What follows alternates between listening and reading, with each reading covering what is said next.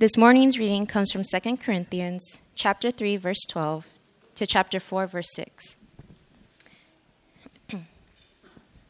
Since we have such a hope, we are very bold, not like Moses, who would put a veil over his face so that the Israelites might not gaze at the outcome of what has been being brought to an end. But their minds were hardened. For to this day, when they read the Old Covenant, that, that same veil remains unlifted, because only through Christ it is taken away. Yes, to this day, whenever Moses is read, a veil lies over their hearts. But when one turns to the Lord, the veil is removed. Now the Lord is the Spirit, and where the Spirit of the Lord is, there is freedom. And we all, with unveiled face, beholding the glory of God, are being transformed into the same image from one degree of glory to another. For this comes from the Lord, who is the Spirit. Therefore, having this ministry by the mercy of God, we do not lose heart, but we have renounced disgraceful, unhardened ways. We refuse to practice cunning or to tamper with God's word, but by the open statement of the truth, we would commend ourselves to everyone's conscience in the sight of God. And even our gospel is veiled. It is veiled to those who are perishing. In their case, the God of this world has blinded the minds of the unbelievers, to keep them from seeing the light of the gospel of the glory of Christ, who is the image of God. For we pro- for what we proclaim is not ourselves, but Jesus Christ as Lord, with ourselves as our servants for Jesus' sake. For God, who said, "Let light shine out of this darkness," has shone in our hearts to give the light of the knowledge of the glory of God in the face of Jesus Christ.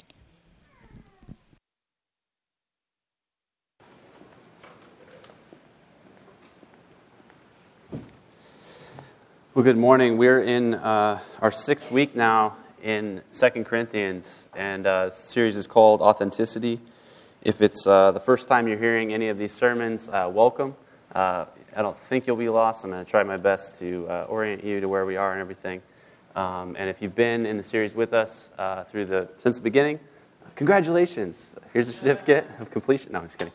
Um, I'm, I hope that uh, by now you've uh, been able to Um, begin to see what authentic uh, Christian ministry looks like, what an authentic faith looks like in Christ that's rooted in the gospel.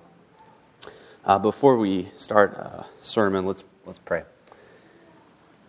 Father, uh, we pray as we as we just sang, uh, "Speak, O Lord."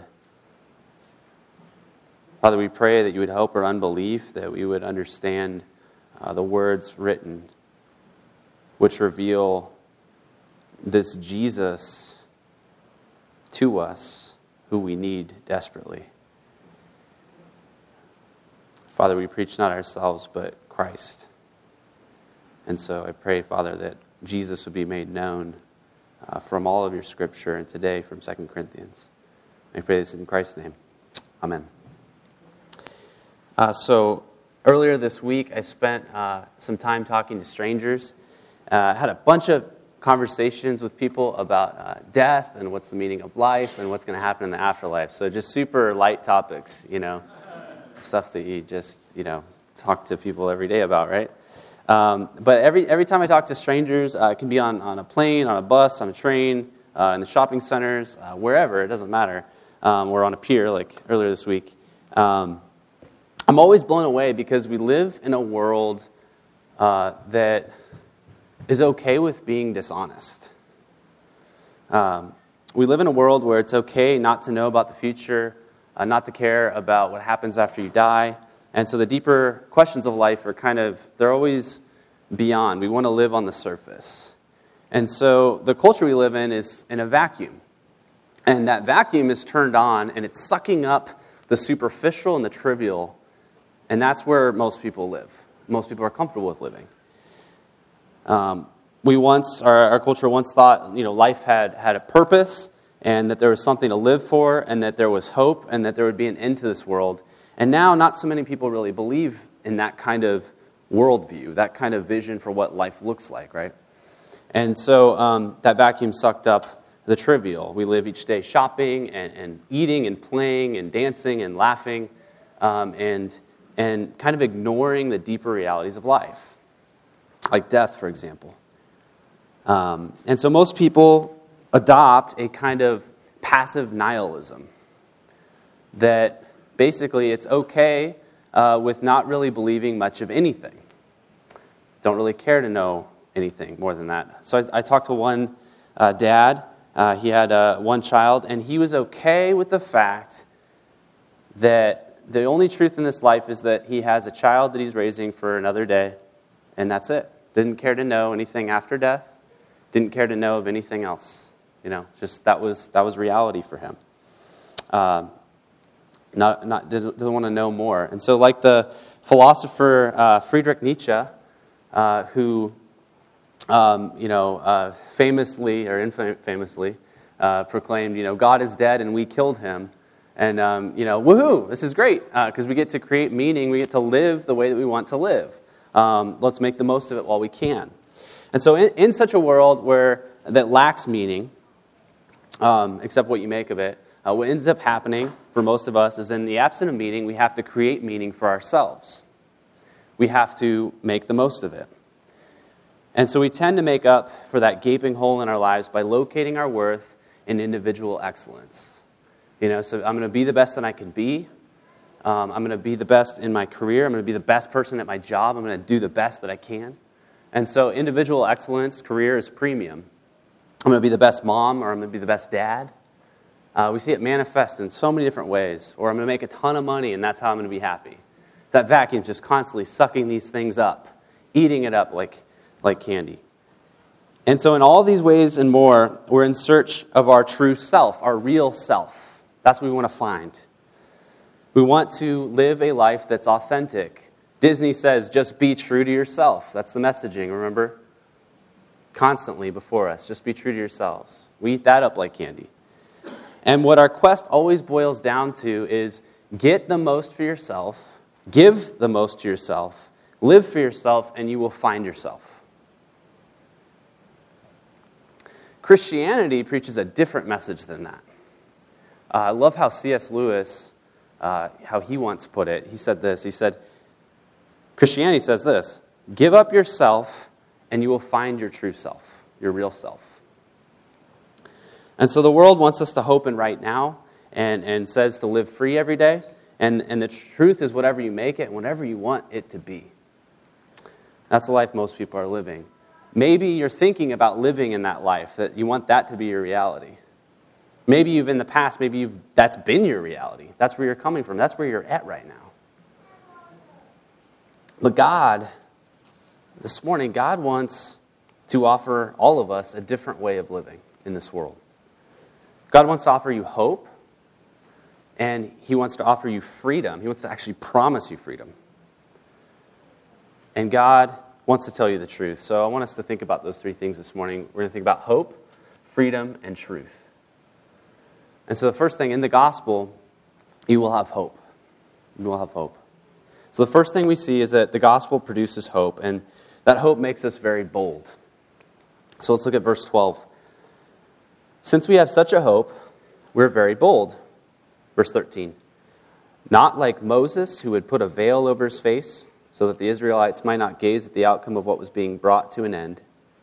But their minds were hardened, for to this day, when they read the Old Covenant, that same veil remains unlifted, because only through Christ is it taken away.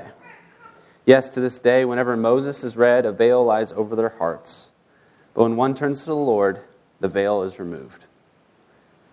Um, now, for, for those of you who are unfamiliar with the, the message, the big story of the Bible, the story is, is, is all about, yes, it's about food. I know I mentioned that earlier. That's not the main thing.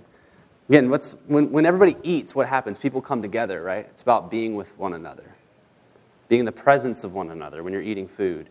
And so the, the message of the Bible is about how God, who created everything, created everyone who lives, this God wants to be with His people. And so that message is from Genesis all the way to Revelation, stretched out, of this message of this God who wants to be with His people and is going to do whatever it takes so that He can live forever with His people. That's what the Bible's all about. And so this, this third chapter of Second Corinthians, Paul is giving us a, a commentary of Exodus thirty-two and thirty-four um, with the beginning of his people Israel.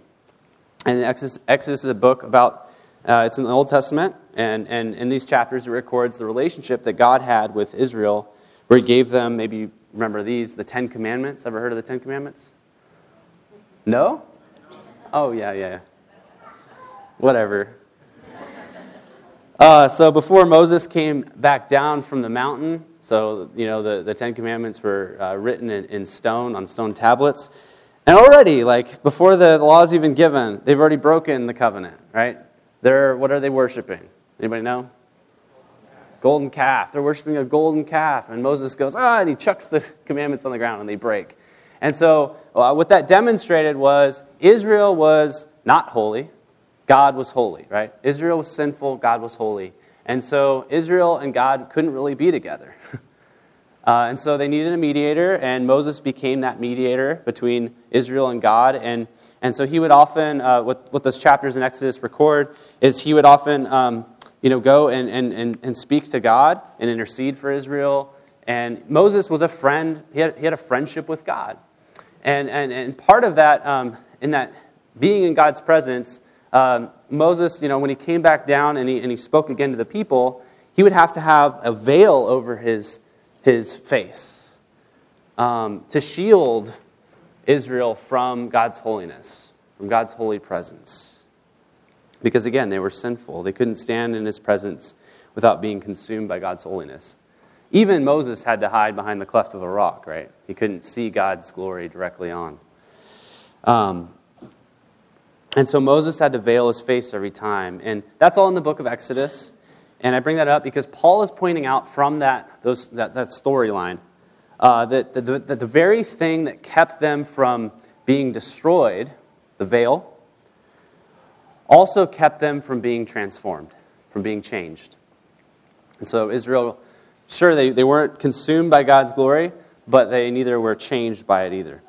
And so in verses fourteen and fifteen, when he says, to this day, uh, he's talking about the Jews gathering in the synagogues, still living, living under the old covenant, and they refuse to know God through Jesus Christ.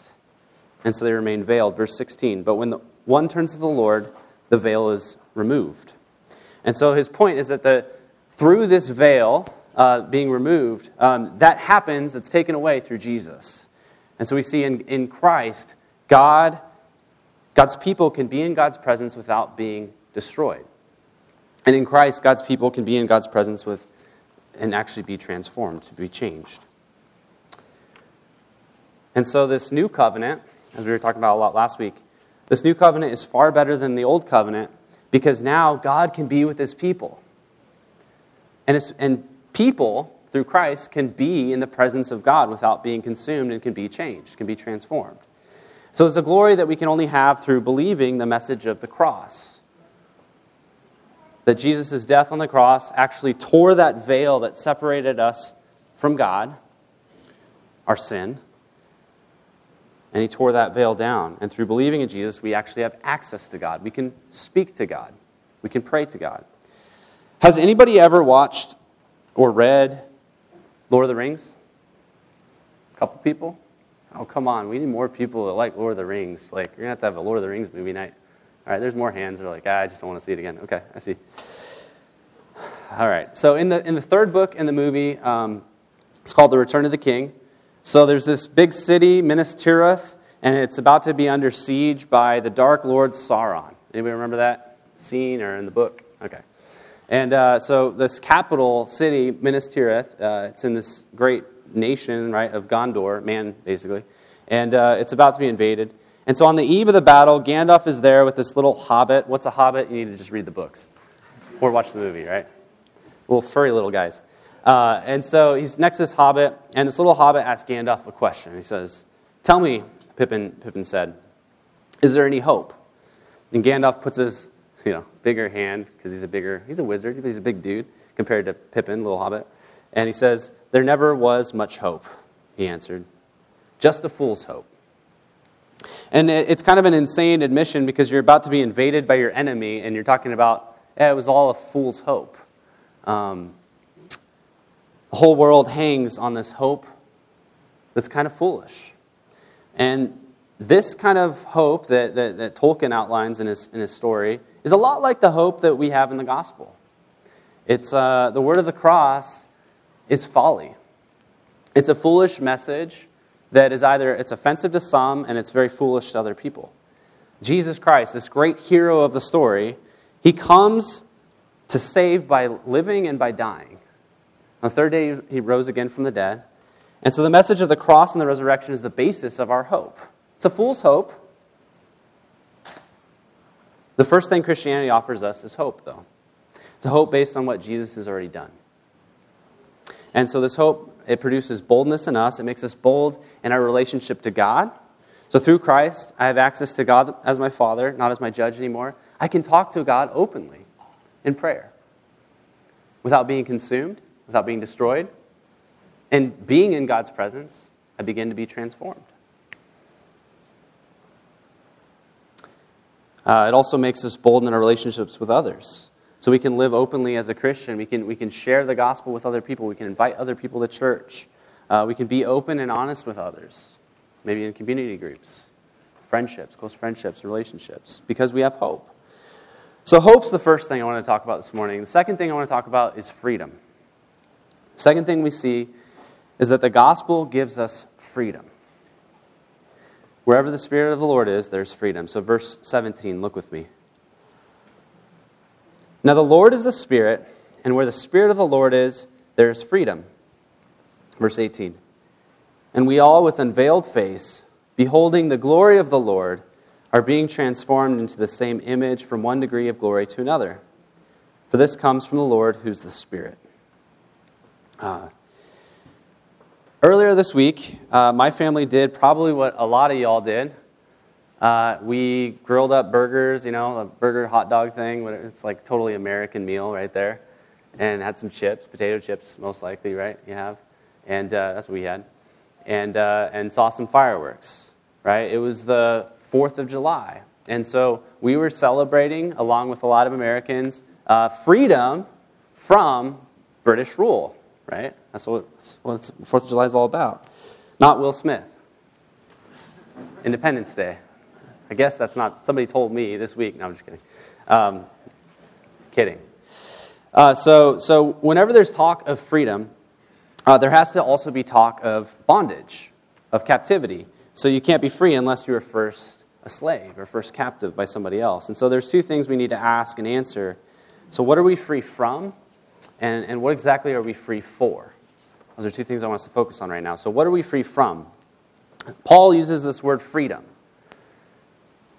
And he, and, and he uses that word to speak openly uh, about uh, uh, this open relationship with God we have now that this veil has been removed.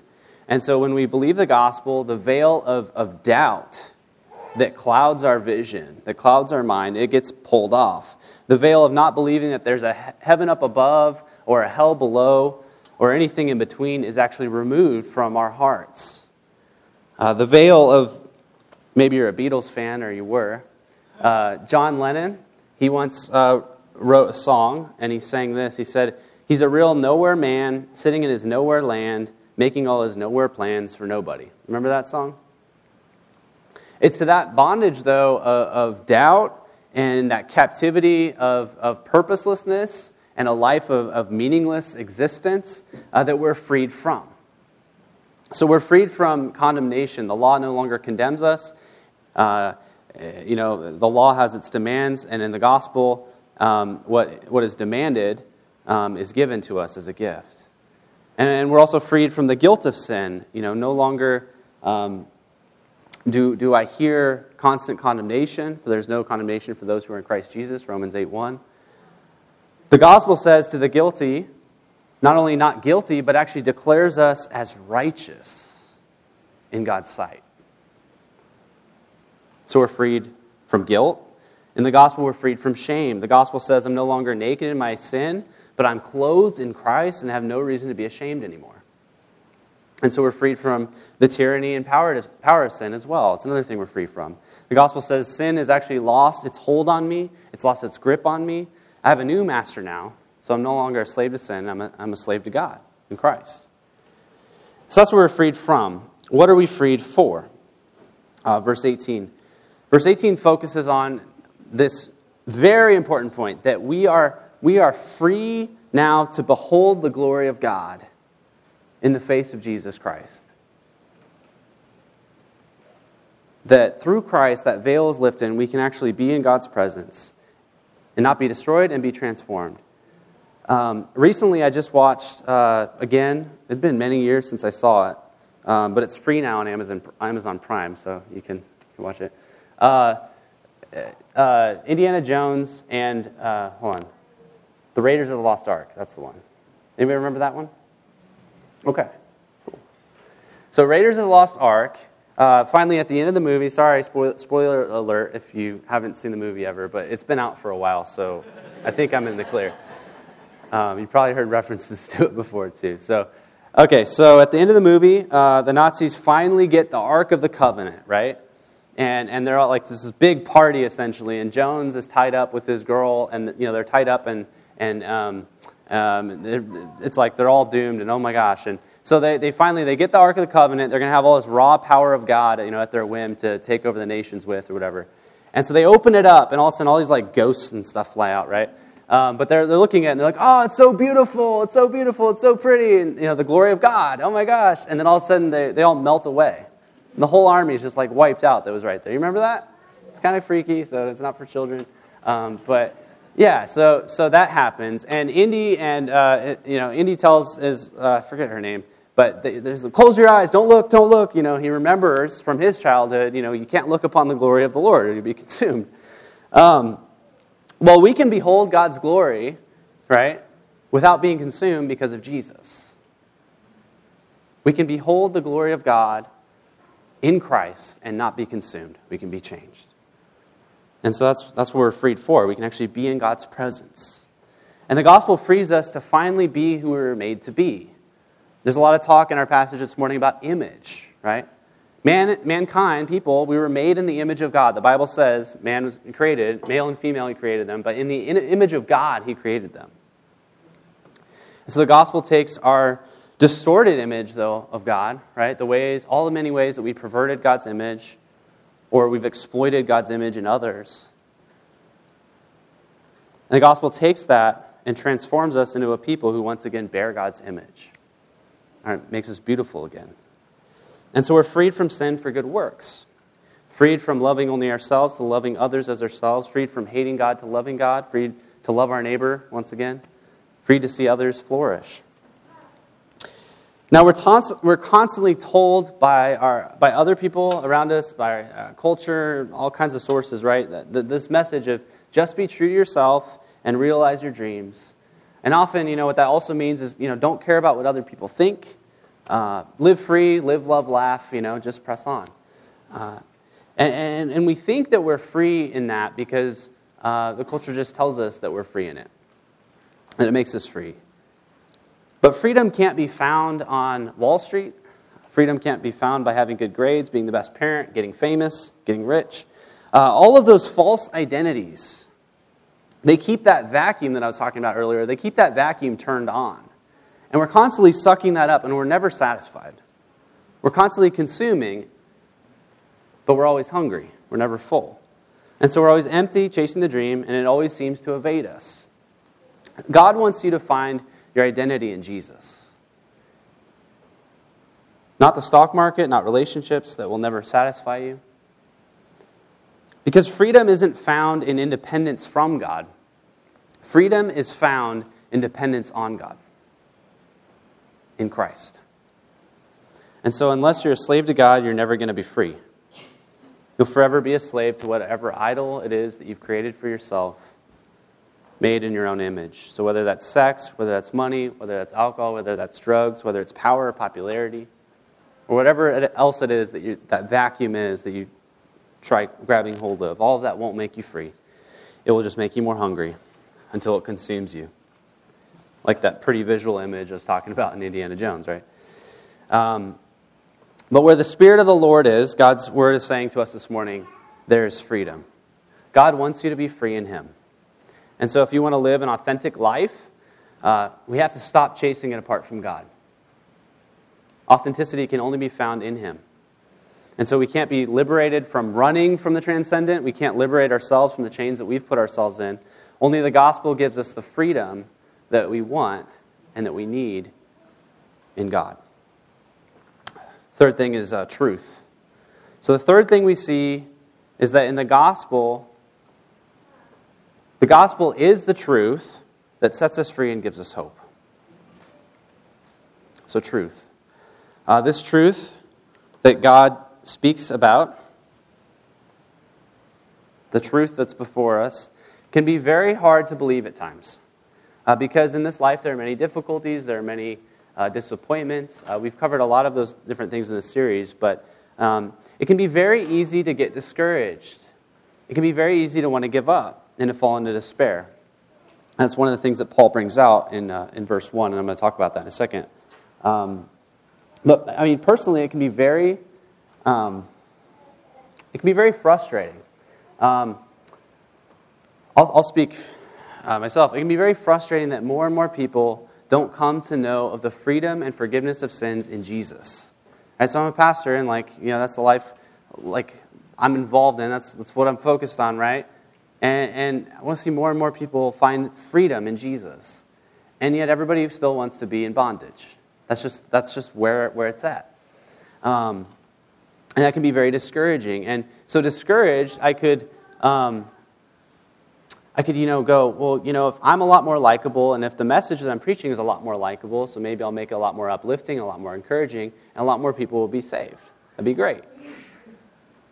Or I can um, believe in the truth and proclaim that same truth of which Paul preaches and not worry about the results and focus on being faithful to God. So verse one, let's let's read this. Uh, Therefore, having this ministry by the mercy of God, he says, we do not lose heart. But we have renounced disgraceful, underhanded ways.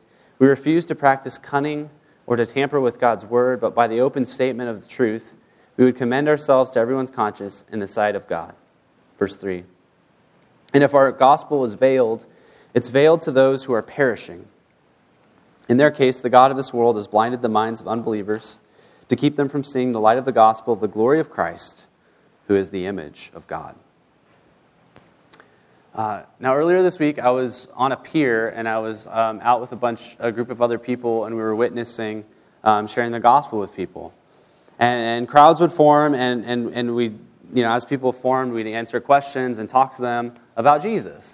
And it was a, it was a great uh, time, uh, great interactions. But every single time I do this, I'm always amazed. And how many people just don't seem to care about answers to life's greater questions, right? We're a lot more concerned about what our next meal is than we are about what's happening maybe if we choke on our meal, right? We don't want to think about those things. We turn that off. Got some laughter there. That was a little bit of dark humor.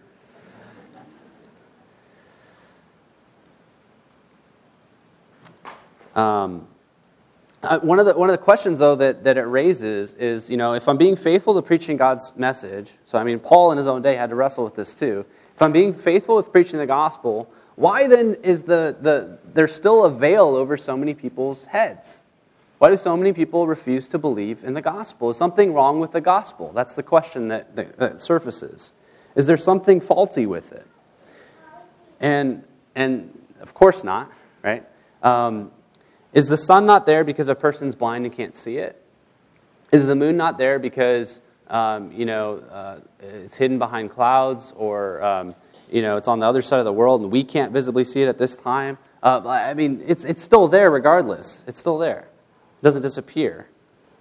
And um, ultimately, you know, something is wrong innately in us and with us. Every person has a veil over our hearts, our minds, our faces. The veil is sin. And that veil that everyone, every single one of us has is that we're always constantly trying to get meaning out of anyone or anything or ourselves other than God. That's what we're always trying to do. And the veil needs to be torn off if we're ever going to believe and give up our love of other things and other people more than God. Now, the Bible calls that idolatry. Uh, to love anything more than you love God is idolatry. It's to make something into an idol. And the gospel's clear. The issue is we're blind. Um, maybe uh, some of you might be familiar with the story. Um, if you're familiar with Paul's own story of redemption, Um, you know that uh, you know he knew what it was like to be blind. Uh, he was blinded to the truth. He was known as a big persecutor of the early Christian church, throwing people in jail, you know, who believed in Jesus. And uh, he was zealous for Judaism. And on the road to Damascus, he's blind, right? The scales literally fall off his eyes, and he and he hears Christ speak to him. And his blind eyes are open, and he could see again.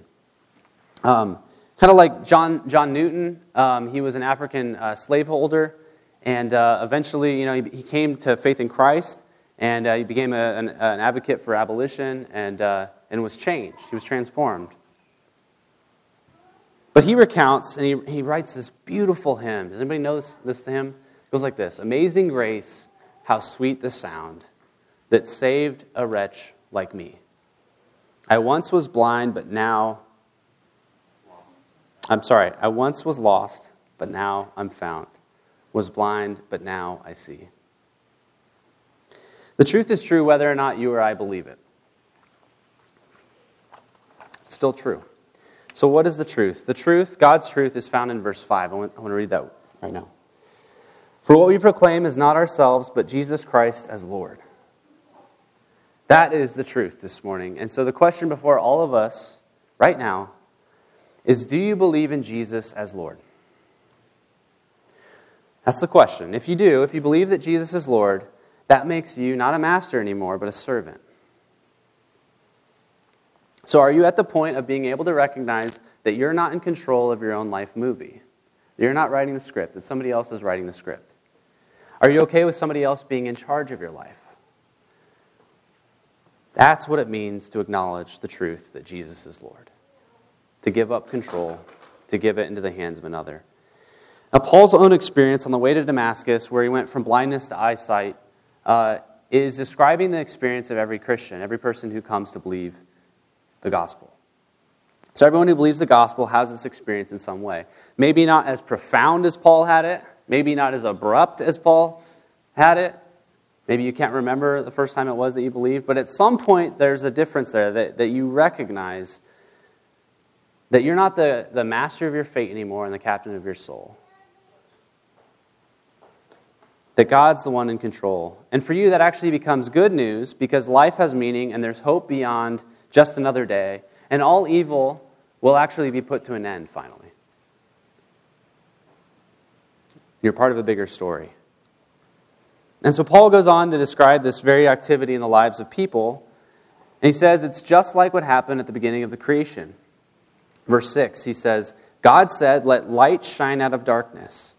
And so Paul's going way, way back to the beginning of the Bible, Genesis chapter one, verse three, and he's describing, you know, that original creation when God created the sun and the stars and the moon, the, the moon and animals and vegetation. And in the pinnacle of God's creation, he created what? Male and female. He created all things that exist.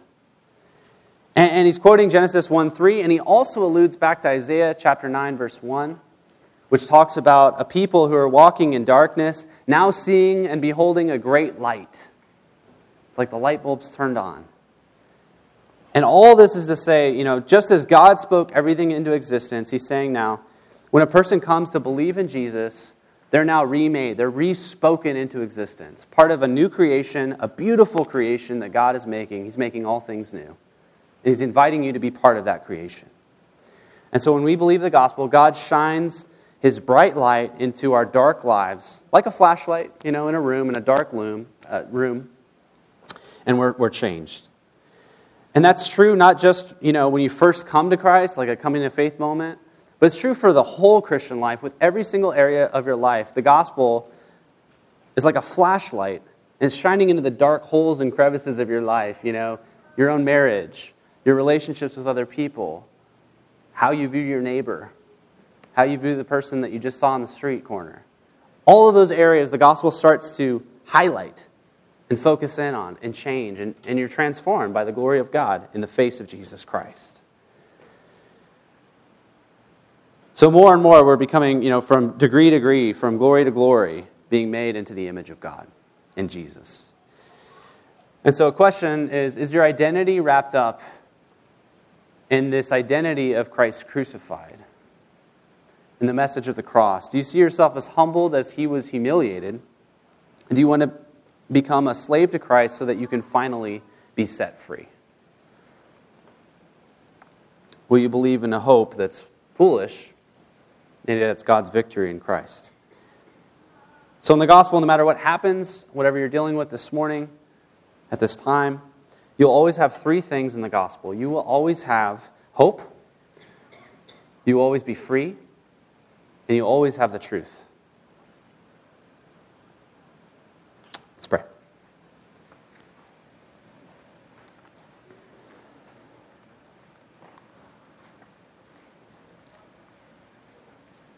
Father, we thank you that in your word you've spoken. We thank you that you spoke all things into existence. And we thank you that you create us, you recreate us into the image of your own likeness, looking more and more like Jesus every day through faith in the gospel. We thank you, Lord, that you're changing us. We thank you that we can be in your presence without being consumed or destroyed, and that by being with you, calling you our Father, we are being changed. We are being transformed into that image that you're making us into, looking more and more like Jesus. So we thank you, we praise you, we worship you this morning. In Christ's name, amen.